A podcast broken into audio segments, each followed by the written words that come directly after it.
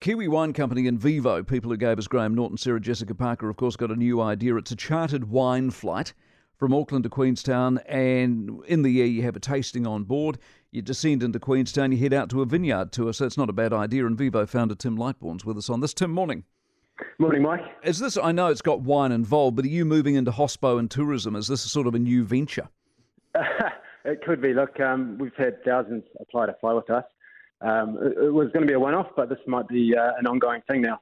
What you can sort of do it anyway, can't you? If you get the right flight on Air New Zealand to Queenstown, they're serving wine anyway. What's different about this?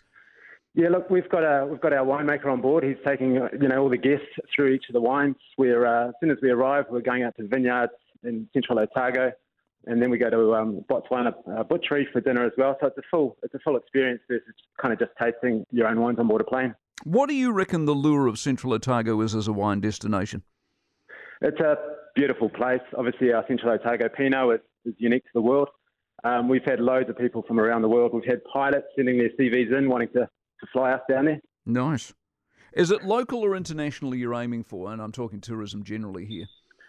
Look, it's um, we wanted to, to, celebrate New Zealand opening up after all the lockdowns and um, and through COVID. So locally, but look, we've had some international interest. We've been on CNN, Australian Breakfast TV covering this. We've got a doco film crew on board the plane, so it's kind of both domestic and international. Exactly. I only got 30 seconds. Glenn wants to know if wine tastes different on a plane. I argue no, despite the fact it's widely suggested that it does.